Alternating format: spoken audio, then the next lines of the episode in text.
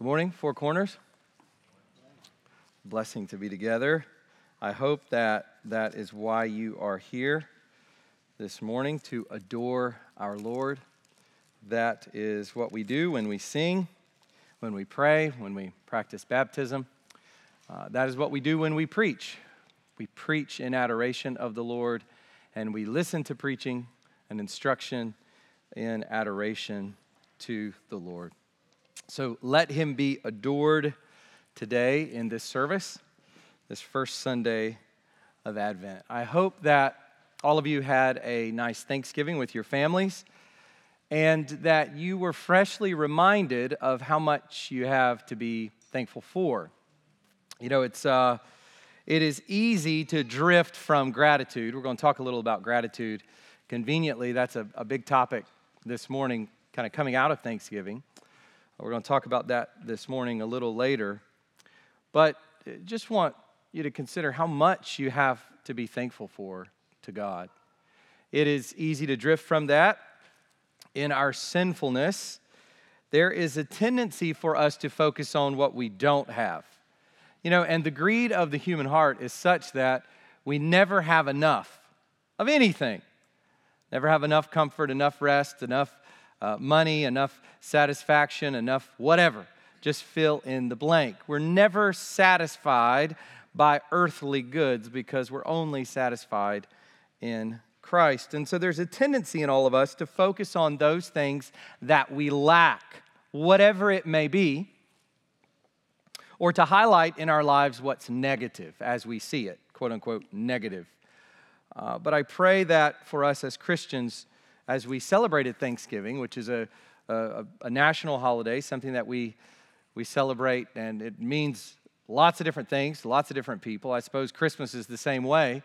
But for us Christians, we recognize that at the center of our lives is this thanksgiving to God, and that all of life is a gift, a gift from our Heavenly Father.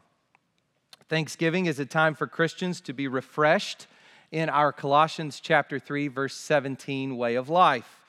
We read this there in Colossians 3, whatever you do in word or deed, do everything in the name of the Lord Jesus, giving thanks to God the Father through him.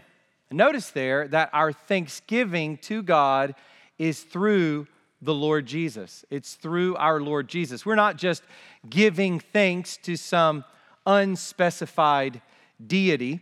It's one of the things that frustrated me this past, uh, well, two years ago at the presidential inauguration. It's this sort of this vague sense of deity.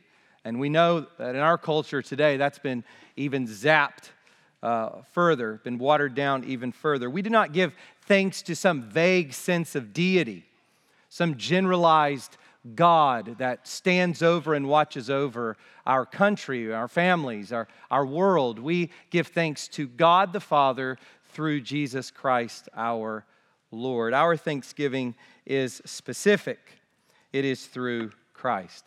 And so, my prayer for us is that this Christocentric thanksgiving will define us as a church and it will define our families as we celebrate Advent and Christmas over the next month. That our Thanksgiving would be present, first and foremost, but that it would be Christocentric, that we would be thanking God for everything we have in and through Jesus Christ.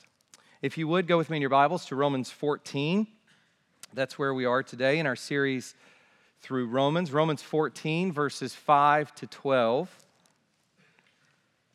Last week, we looked at verses 1 to 4, and the title of the sermon was Welcoming While Differing.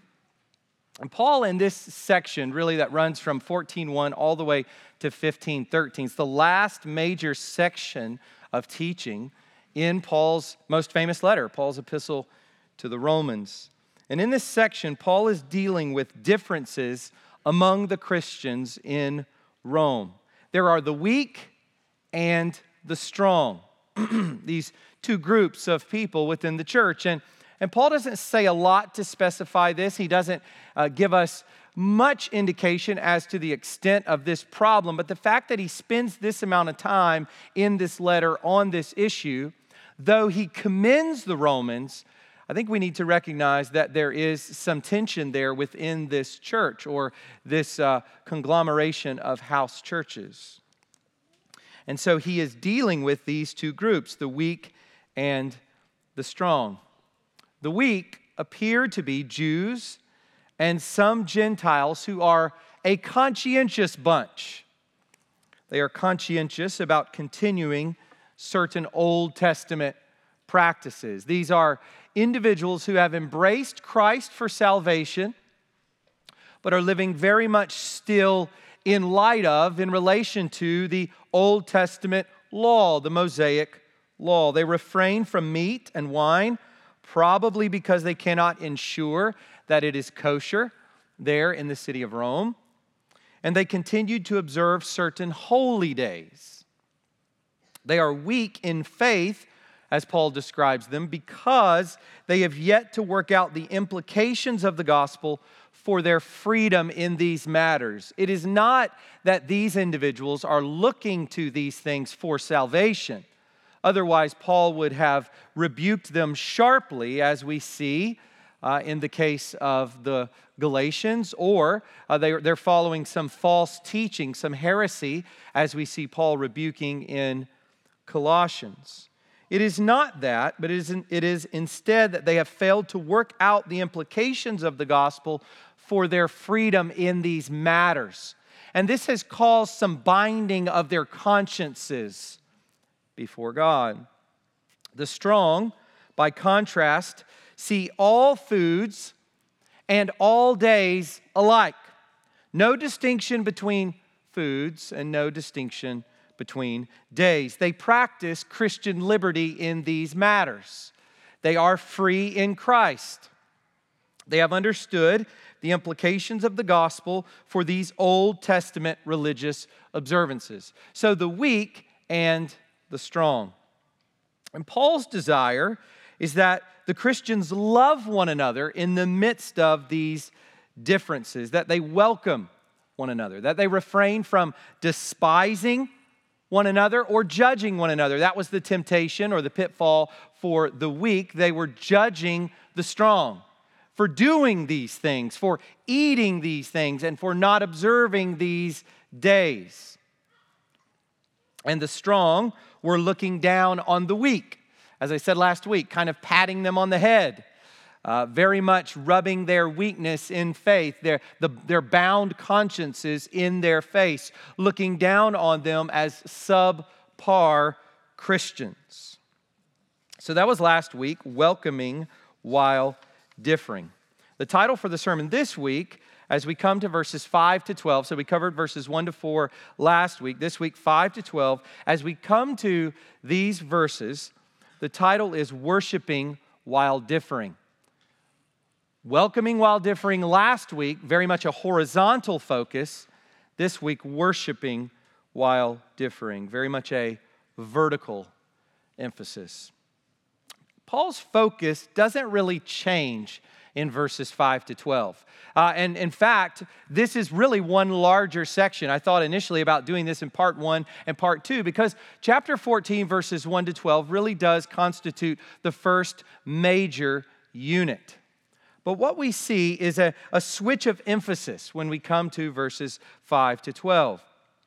As verse 10 shows us, Paul is still concerned with the believers not despising or judging one another. He's still very much on that theme of unity and love and welcoming within the body among the believers as the weak do not judge the strong, and as the strong do not despise the weak. We see that in verse 10. But in these verses, Paul is consumed with the theme of worship. That is the dominating theme as we walk through these verses worship. His emphasis is the heart behind our choices, behind our actions, behind our observances. What is going on in the hearts of every believer? What matters is not so much what a person does. I want you to see that. This is not a black and white thing. Paul certainly has these categories weak and strong, and they have meaning. Of course, it is better to be strong than weak. But what matters is not what these individuals are doing with regard to food or drink or days. What matters is why each individual is doing it. Why is this individual eating whatever? Why is this individual refraining from meat or drink? Wine in this case. Why is this individual not observing days, and why is this individual observing those days? That is not the issue. The issue is the posture of the heart. For every single Christian in Rome, and for Paul himself, the issue is the posture of the heart, the intent and motivation behind the actions. And the reason for that is that the issue is really worship. That's what matters. And that's where Paul wants to focus his readers. So if you would go ahead and stand with me as we read God's word together.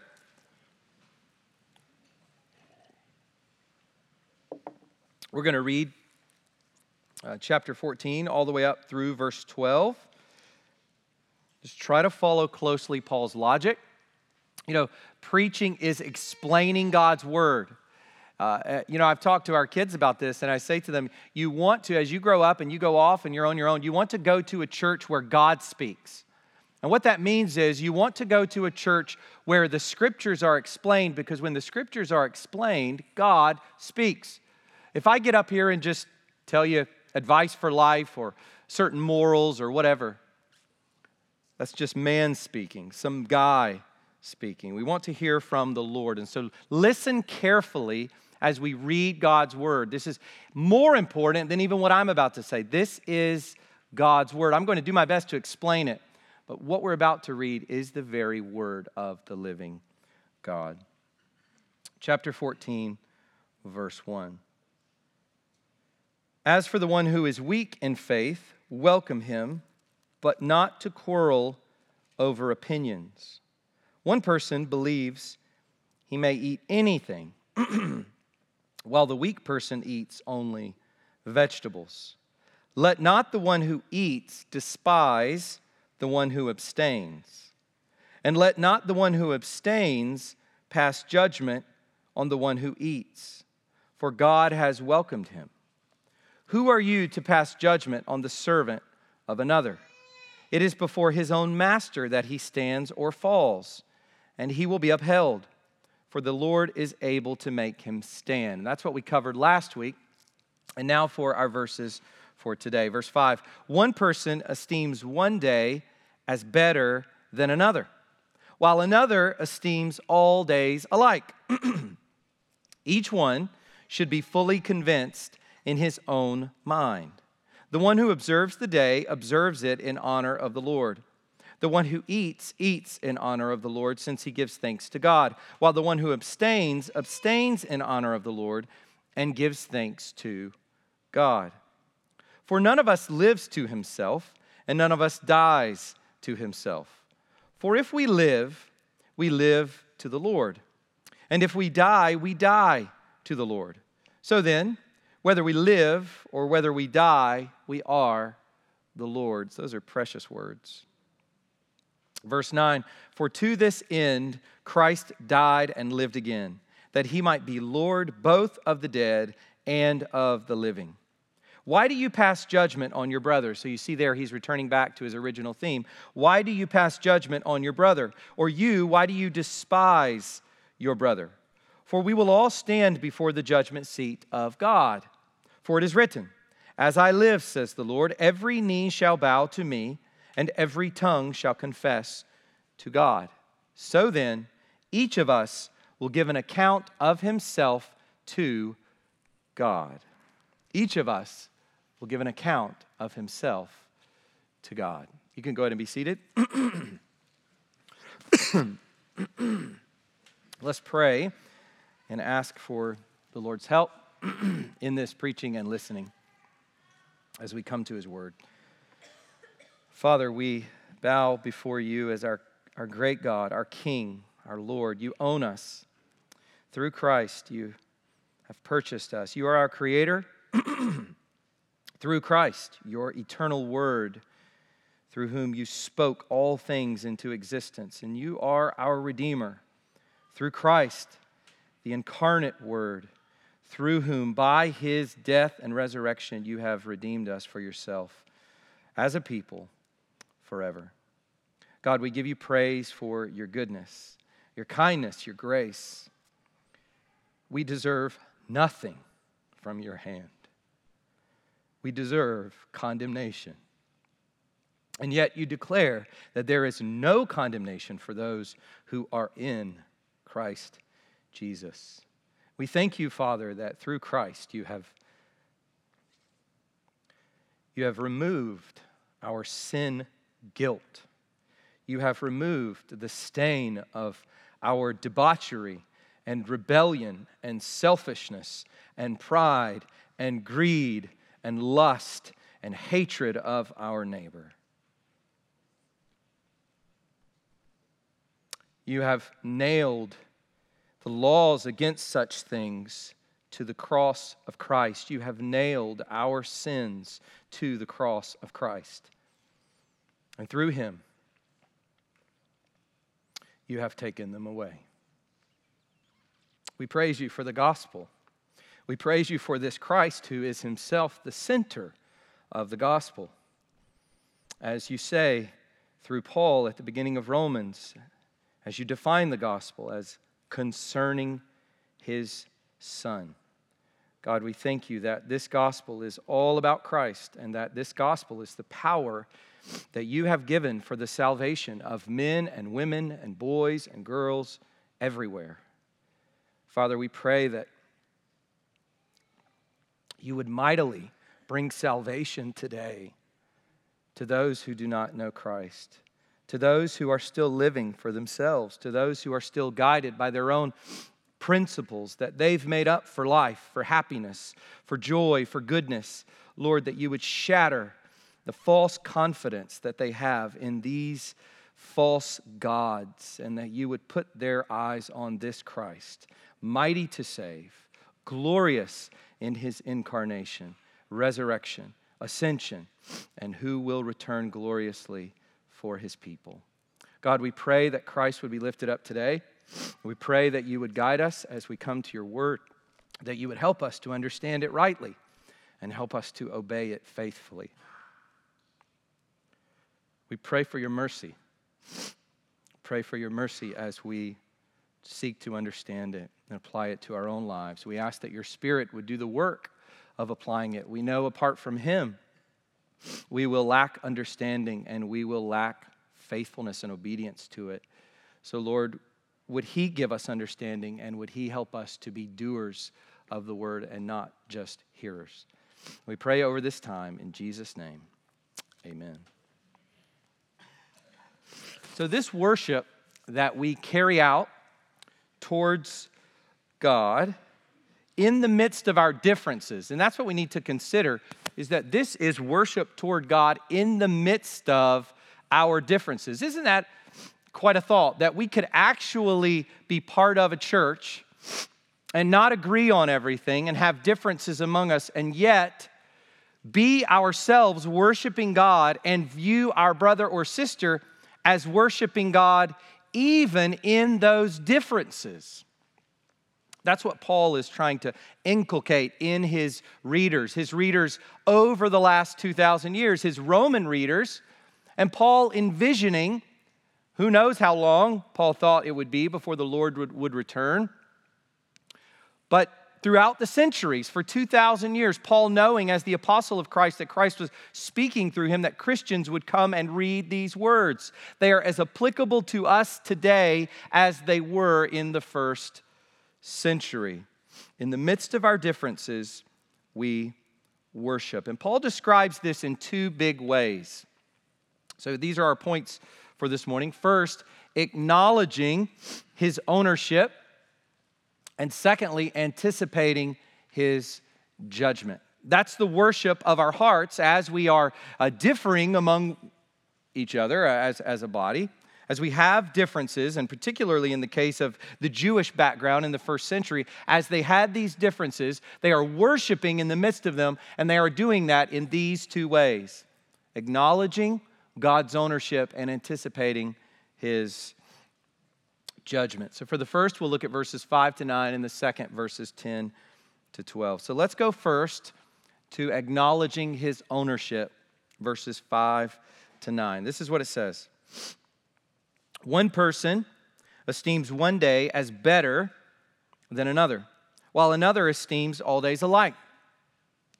Each one should be fully convinced in his own mind. The one who observes the day observes it in honor of the Lord. The one who eats, eats in honor of the Lord, since he gives thanks to God. While the one who abstains, abstains in honor of the Lord and gives thanks to God. For none of us lives to himself, and none of us dies to himself. For if we live, we live to the Lord, and if we die, we die to the Lord. So then, whether we live or whether we die, we are the Lord's. For to this end Christ died and lived again, that he might be Lord both of the dead and of the living. You know, every time Advent uh, comes around, uh, there's the question are we going to leave where we're at to go and and, uh, and do something else for Advent. And of course, you know, when you read things like this, you just think, how could we leave? I mean, Christmas is written all over these texts. So far, Paul has only mentioned food, specifically meat, as a point of contention among the believers in Rome. Some abstain, some eat. But here, Paul adds the observance of days. And later on, as I said last week, he'll also add the drinking of wine.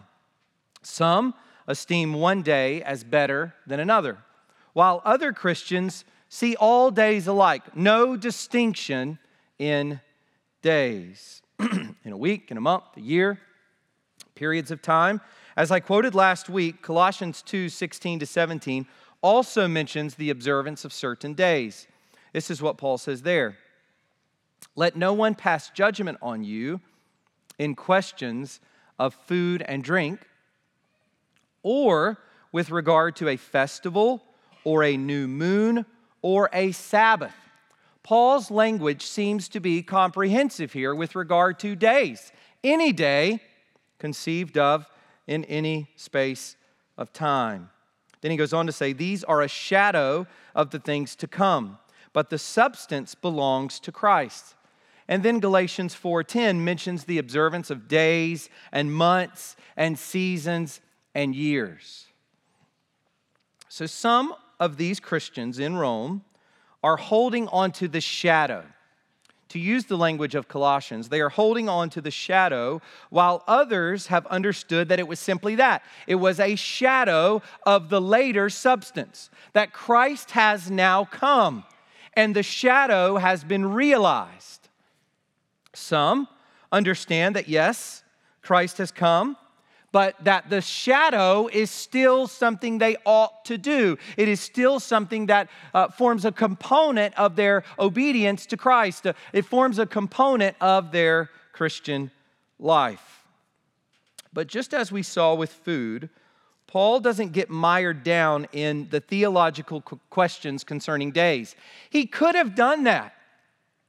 And elsewhere, he does deal with those issues, as we saw in Colossians and in 1 Corinthians 8 to 10. We see him dealing with some of those issues. But what we find here is Paul does not get mired down in the theological questions concerning days. Uh, this would have been a great point for Paul to spend three chapters discussing why it is that those days were a shadow and that they're no longer uh, binding on the Christian, that the substance has come. Of course, Paul could have taken time to, to give a theological discourse on this issue, but that's not what Paul does. Instead, he turns his reader's attention to the one big thing that should govern all of our conduct. We are owned by Christ and should direct everything back to Him. That's, that's the Christian life. We are owned by Christ, and we should direct everything back to Him. What matters for the Christian is living under the Lord, belonging to Him, being owned by Him, living as His slave, as His possession, purchased with His own blood. That's what matters. Not the days, not the food, not the drink. This, this ownership, this lordship of Christ is at the center of Christianity. And I, I, I need to say this, I, I can't pass this over, and that is uh, maybe for you, when you think of being a Christian, you, you only think of Jesus, my Savior. Jesus, who has released me from sin and death, who's released me from hell, Jesus, my Savior. But there's a reason that we speak of Jesus as our Savior and Lord. You don't know Him as Savior if you don't know Him as Lord, because to be saved is to confess with your mouth that Jesus is Lord. It is to believe that He is the God man, that He came, that He died, He rose again, He rose in glory as Lord of all and we are under him. See yourself as saved by him, but also see yourself as owned by him. You have given over the rights to your life, your soul, your thinking, your speaking, your acting, your dreams, your fulfillment. All of life has been handed over to Christ. Apart from that, there's no salvation. Christ must become our Lord when he becomes our Savior. This is at the center of Christianity. The Lordship of Christ is not a peripheral doctrine. It is not some sort of one of three or four. it, it is not a subpoint. It is the center. It is the heartbeat of all of the universe, all of the Christian faith, the Lordship of Jesus Christ. Listen to this language, 2 Corinthians 5:15. Christ died for all, that those who live might no longer live for themselves, but for him, but for him who for their sake died and was raised. Here's one of the easiest ways to recognize whether you are a Christian or not. Do you live for yourself? Do you live for yourself? Or do you live for Christ? Because what Paul is telling us here is that that is a, a, fundamental aspect of the transformation that occurs when a person is converted. When a person becomes a Christian, is that they, they stop living for themselves and they start living for Christ. They become the possession not of self, but of the one who died for them and purchased them. The world is filled with self lovers, love of self. Augustine, St. Augustine, Augustine of Hippo, in his book, The City of God, that great work the early church, describes that the city of man is defined by love of self. The city of God, by love of God. Love of self, love of God. Which city are you in? You can be in the same room and be in different cities. 1 Corinthians chapter 6 verses 19 to 20 you are not your own Paul says to the believers. You are not your own for you were bought with a price. At the center of the Christian faith is this notion of Christ purchasing us. He bought us. He laid down his life and he purchased us from sin. He purchased us from the enslavement to sin from death eternal death from hell from separation from God, from self destruction from God's wrath against rebel sinners. Christ bought us with his own sacrificial death. We don't worship and follow a religious guru. We don't worship and follow just a, a, a great moral individual in history. We worship the Lamb of God who gave his life to take away our sin, so that he might, as Lord, own his precious blood bought people. So, what matters is not food. Even after thinking about those things, then you come to food and drink, you're like, what, what is that? Who cares? What matters is not food, drink, or days.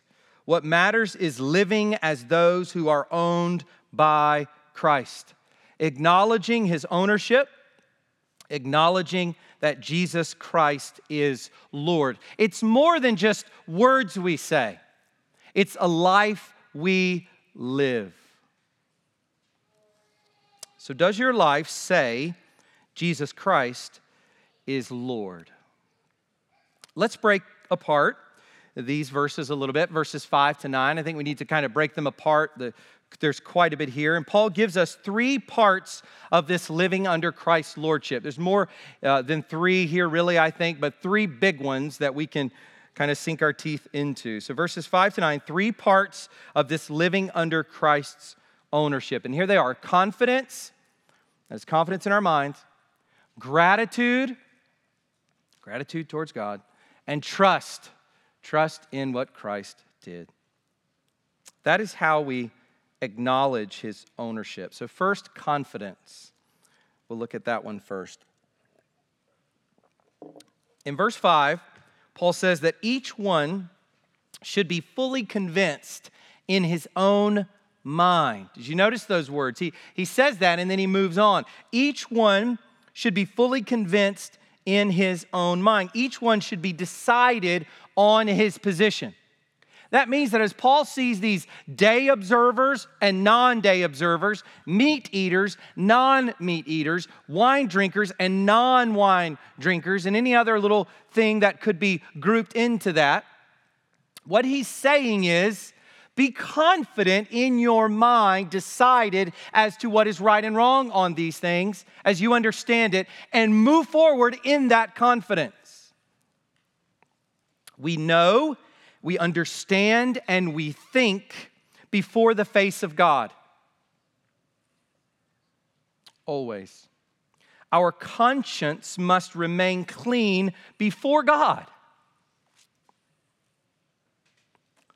Always. Clean. Clean. Is your conscience clean before God? Listen to the way John MacArthur describes this. I think it's helpful. In matters that are not specifically commanded or forbidden in Scripture, which is the case with these things that Paul's dealing with, it is always wrong to go against conscience because our conscience represents what we actually believe to be right. Our conscience doesn't necessarily represent what is right, but it represents what we believe to be right. You see that? To go against our conscience, therefore, is to do that which we believe is wrong. And although an act or practice in itself may not be sinful, it is treated as sinful for those who are convinced in their own minds that it is wrong and it produces guilt. Let me give you another quote from Calvin. He kind of takes it from the other angle, which I think is even more pertinent to what Paul is saying here. He says, It is an act of impiety to undertake anything, whatever, which you think will displease him, nay, which you are not persuaded will please him. To undertake anything that you are not persuaded will please God. What matters for the Christian is obeying his or her Lord. The pleasure of God's face, pleasing God, that is what matters for the believer. So Paul says here that each one should be fully convinced or persuaded on the matter. A Christian should only do those things which he or she believes will please the Lord. Our consciences, God works in them to guide us in this life. And we want to please our Lord. Notice that this is not careless living. That's the one of the big things we need to see here is Paul is, is more concerned to say here, don't live carelessly than he is to say, be strong. Notice that. He's more concerned to say, live with integrity before the face of God than he is to say, make sure you get this one right.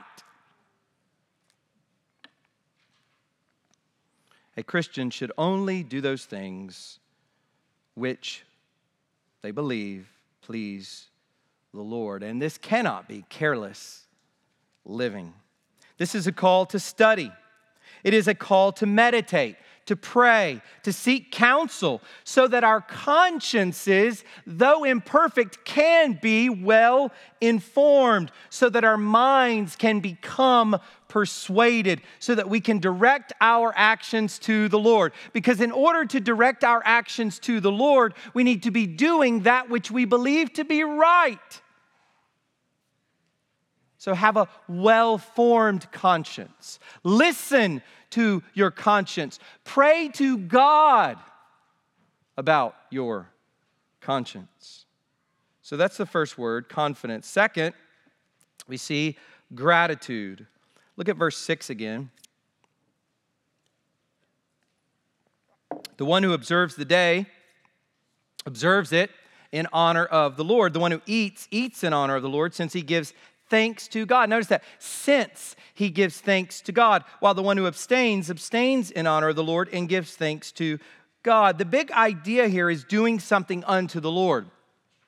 Like Colossians 3:23 says, whatever you do, do it as for the Lord. But how do we do that?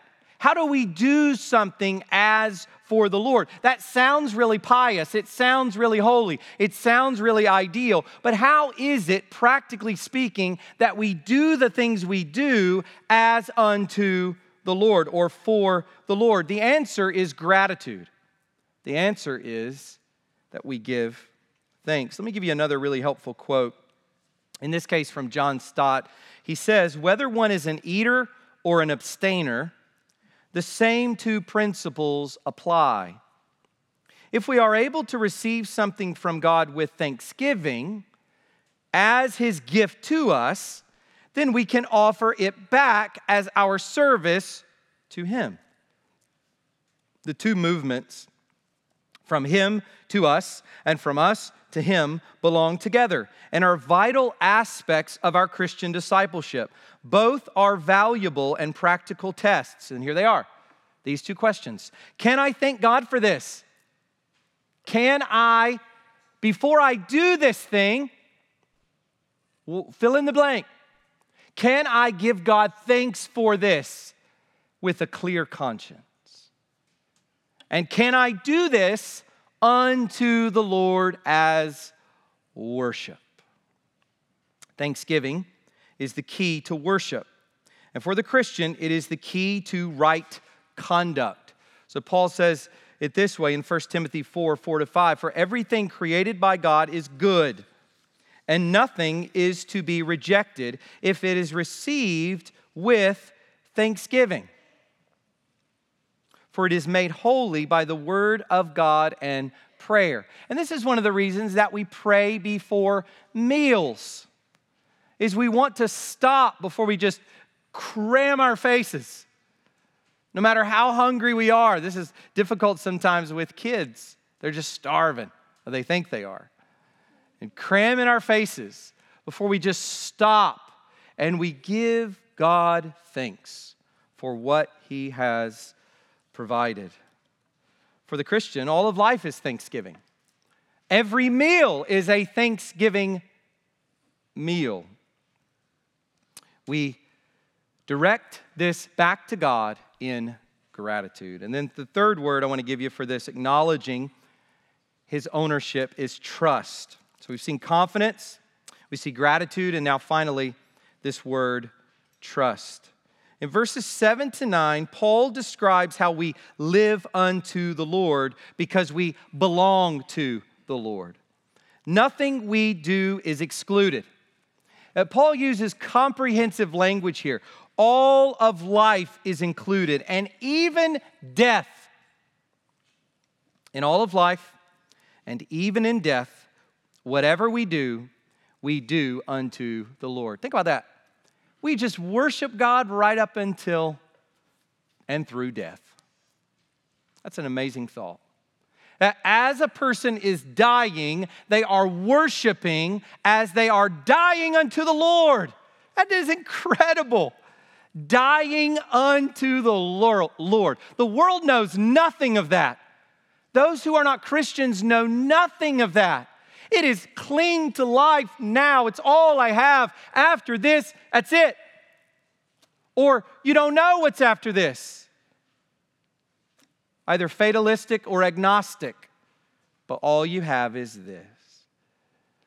And the Christian says, even in death, I will die unto the Lord. And this is not just for the martyr, this is for all of us, all of us, when that hour of death comes, and it's coming for each and every one of us. Who knows when, but it's coming. And when it comes, may we remember these words and may we die unto Christ.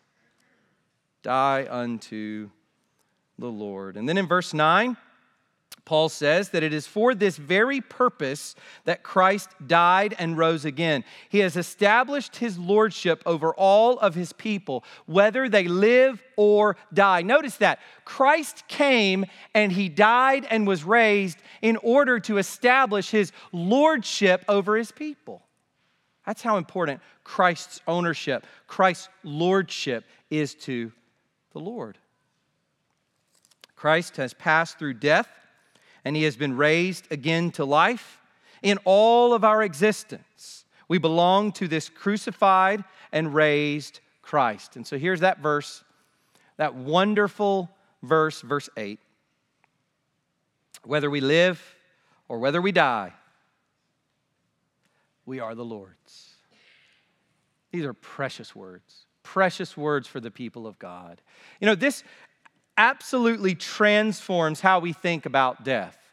And it should for us, if meditated upon and if understood, it should for us abolish all fear of death. All fear of death abolished, destroyed, done away with. Because whether we live or whether we die, we belong to Christ. He holds us in His hand, and no one can take us out of His hand. In life or in death, He owns us. Praise God, we belong to Him, and He will never let us go. And guess what? He's the King, He's the conqueror. There is no one greater. Every knee will bow, every tongue will confess. Satan's head has been and will be crushed. He will be thrown into the fire. Who could possibly remove us from Christ's safety? No one. There is no fear of death because we die as those who belong to the one who died and lived again. This means that our living unto the Lord as his possession must be explicitly built upon our trust. That's back to the word trust must be built upon our trust in his death, burial, and resurrection. Do you see the logic here? All traced back to our trust in the gospel. There's no way that we're going to live the way Paul's describing. There's no way that we're going to live as those who are owned by Christ, as those who see Christ as Lord, as those who moment by moment do what we do as unto the Lord. There's no way we're going to practically do that unless all of that is built on a firm, explicit trust in the death, burial, and resurrection of Jesus Christ. That's the reason Paul makes such a, a big deal of it in 1 Corinthians 15. The gospel is the basis for all of our living. A crucified, buried, and raised Christ stands at the center of our trust, at the center of our living, and at the center of our dying. So each of us can die well, can die in faith. So our actions are governed by Christ's ownership, and this plays out in our confidence, our gratitude, and our trust. And now finally, we come to our second point this morning, and that is anticipating his judgment. As we worship the Lord amidst our differences, we are acknowledging his ownership and we are anticipating his judgment. Look at verses 10 to 12. Why do you pass judgment on your brother? Or you, why do you despise your brother? He's speaking to everybody. For we will all stand before the judgment seat of God. For it is written, As I live, says the Lord, every knee shall bow to me, and every tongue shall confess to God.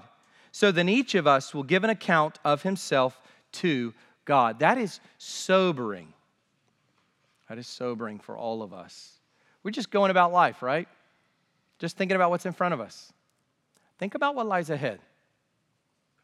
In verses 5 to 9, well, let me say it this way if verses 5 to 9 focus on our present experience, what we just looked at focuses on our present experience, living unto the Lord as those who are owned by Him, then verses 10 to 12 focus on what lies ahead in the future, what will come. And the same idea you'll notice here is repeated in each verse. We will stand before God in judgment. So notice how it is it is repeated in each of these verses. Verse 10, we will all stand before the judgment seat of God.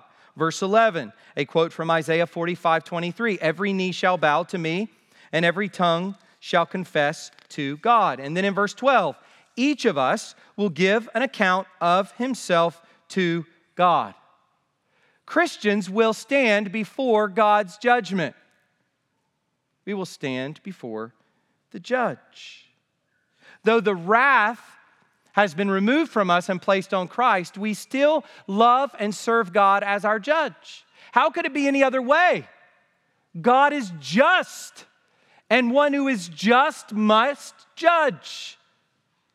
Everything must be put in the light, everything must be seen for what it is. And God's justice will stand. Ultimately, for those of us in Christ, we will be covered in Christ's righteousness, clothed in Him, and we will inherit eternal life. But all must give an account. In the context, Paul seems to be drawing out three implications for his readers. So I'm going to finish with these three implications. The big idea, of course, here is judgment, God's future judgment. But this, I think, for Paul in this context, is meant to do t- three things in his readers. It's meant to do three things in us as we leave here today.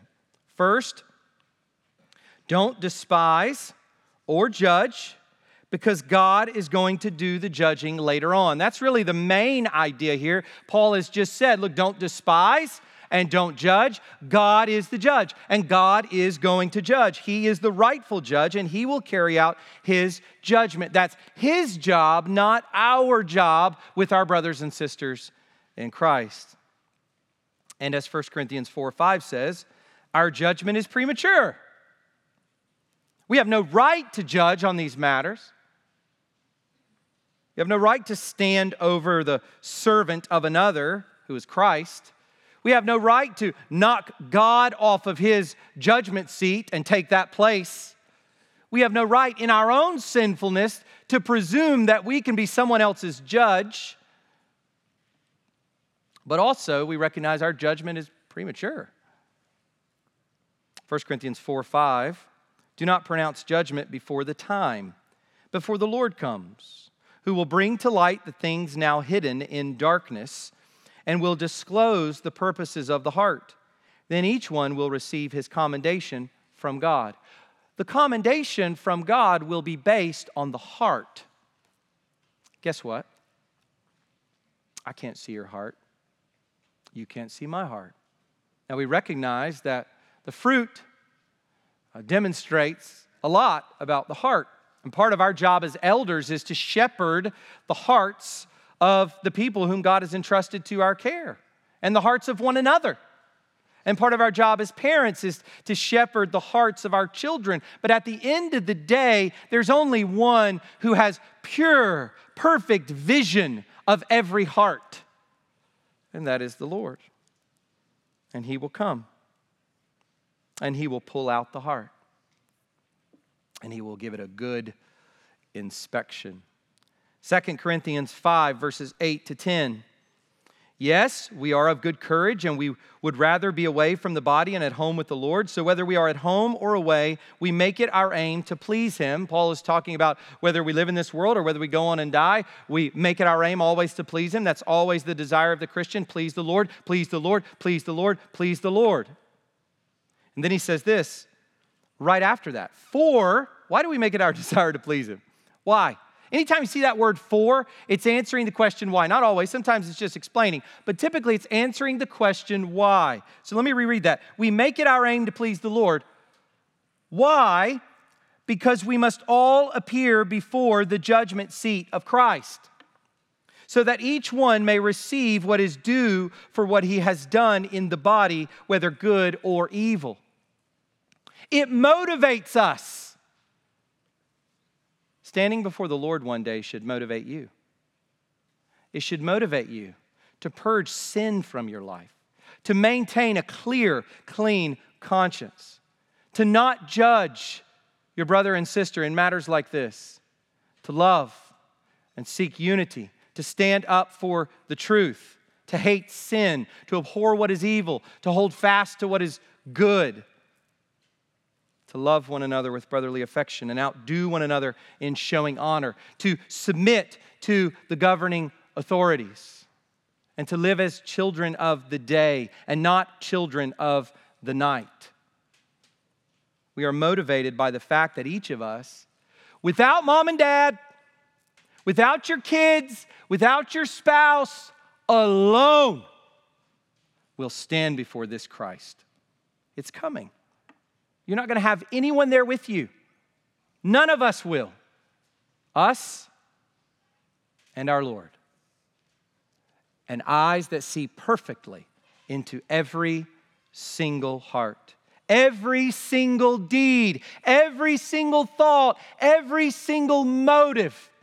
And praise God that in all the imperfections of our motives and all the lack of purity in our hearts, that in the end, Christ is our Redeemer.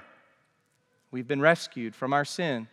And though even today, as we think about our motives, as we think about our hearts, how, how uh, twisted and, and duplicitous and, and turned inward often uh, our hearts are.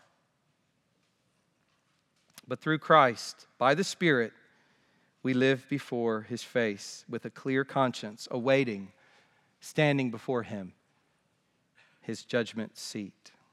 Third, and finally, beware. This is the third implication, the third sort of practical outworking of what Paul is saying about this judgment. Beware, lest in our judgment of others we incur the judgment of our Lord. Matthew 7, verses 1 to 2. Judge not that you be not judged.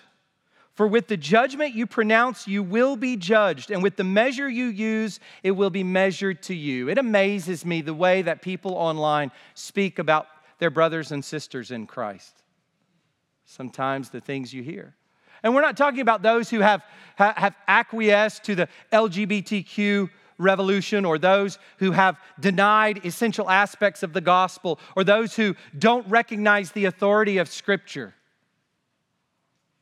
the sole authority for the Christian. We're talking about all kinds of differences and the way in which Christians online on their little blogs and their little videos will speak of other blood bought saints of Christ, other believers, others for whom Christ died. Listen to Christ, your Christ, my Christ. Judge not that you be not judged. For with the judgment you pronounce, you will be judged. And with the measure you use, it will be measured to you. Think about this Christ and think about his tribunal when you quickly, hastily, carelessly tear down your brother, your sister in Christ. Let's pray. Father, we thank you that you have given us your scriptures. We thank you that you have taken hold of our consciences, our lives, by Christ, our Redeemer. We thank you that He owns us that He has purchased us, that He rules over us.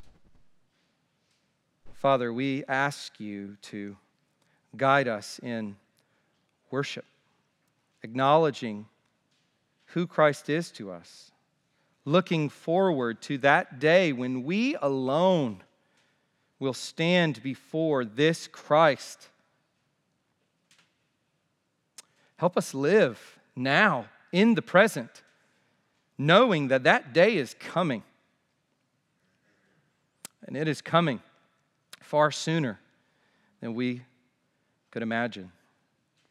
Even if we live a long life, Lord, this life is a breath, it is a fading flower, it is a mist, of a, vapor. Soon will we will be before that tribunal. We praise you, God, that we are clothed in the righteousness of your Son, that we have been covered with his redeeming, perfect, sacrificial blood. We thank you that there is no condemnation. In your judgment, there will be no condemnation for those who are in Christ Jesus. We thank you, Father, that on that day, though we see our works and uh, how broken they were, and we see how self centered so much of what we did was, and, and we realize how twisted our motives were, and how cluttered our consciences were. We thank you, God, that in that day, the glory of the gospel of grace will shine, and Christ will shine. And we will be grateful eternally for the fact that we are not being judged for our sins. God, we thank you for the gospel of this Christ. We thank you for this season of Advent where we get to really put a spotlight on his coming. And we get to also anticipate his second coming. Lord, help us as a church to, and as families to really dive into Advent, to the truths of Advent this year. Help us to be immersed, to immerse ourselves in meditating on these gospel truths, these glorious truths, these truths that, that confound the mind, these unsearchable, inscrutable riches. Help us to dig into them, to give ourselves to them.